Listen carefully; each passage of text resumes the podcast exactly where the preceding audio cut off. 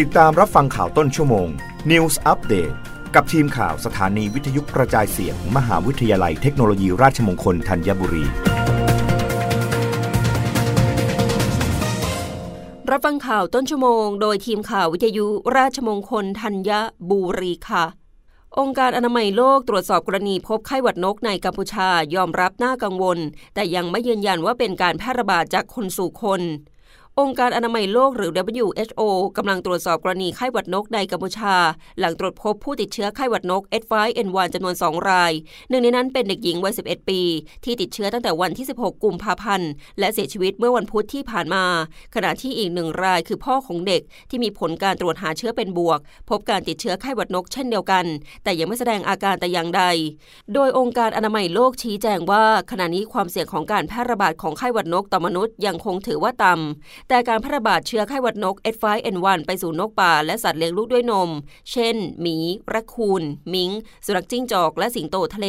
กำลังเพิ่มจำนวนขึ้นอย่างรวดเร็ว ซึ่งองค์การอนามัยโลกชี้ว่าไวรัสไข้หวัดนกบางชนิด อาจมีศักยภาพในการกลายพันธุ์ เพื่อเพิ่มความสามารถในการแพร่เชื้อสู่มนุษย์ แต่ในขณะนี้เบื้องต้นยังไม่มีการยืนยัน ถึงการพบการแพร่ระบาดจากคนสู่คนแต่อย่างใด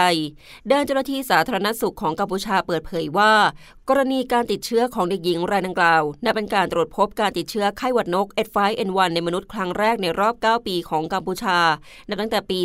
2014 นอกจากนี้ทางการกัมพูชายังได้ตรวจหาเชื้อไข้หวัดนก ในกลุ่มผู้ใกล้ชิดเด็กหญิงรายนี้ทั้งหมด 12 ราย เบื้องต้นยังไม่มีการรายงานผลการตรวจหาเชื้อดังกล่าวแต่อย่างใด มีเพียงผลการตรวจหาเชื้อพ่อของเด็กที่พบการติดเชื้อ และยังไม่แสดงอาการใด ๆ ด้านดรซิวีไบรอันผู้อำนวยการฝ่ายเตรียมความพร้อม และป้องกันการแพร่ระบาดขององค์การอนามัยโลกชี้ว่า สถานการณ์ในขณะนี้น่าเป็นกังวล เนื่องจากการแพร่ระบาดเชื้อในหมูสัตว์ปีกเพิ่มสูงขึ้นอย่างรวดเร็ว รวมถึงมีการตรวจพบการติดเชื้อในสัตว์เลี้ยงด้วยนมและมนุษย์อีกด้วยรับฟังข่าวครั้งต่อไปได้ในวันพรุ่งนี้ เวลา 8นาฬิกา โดยทีมข่าววิทยุราชมงคลธัญบุรีค่ะ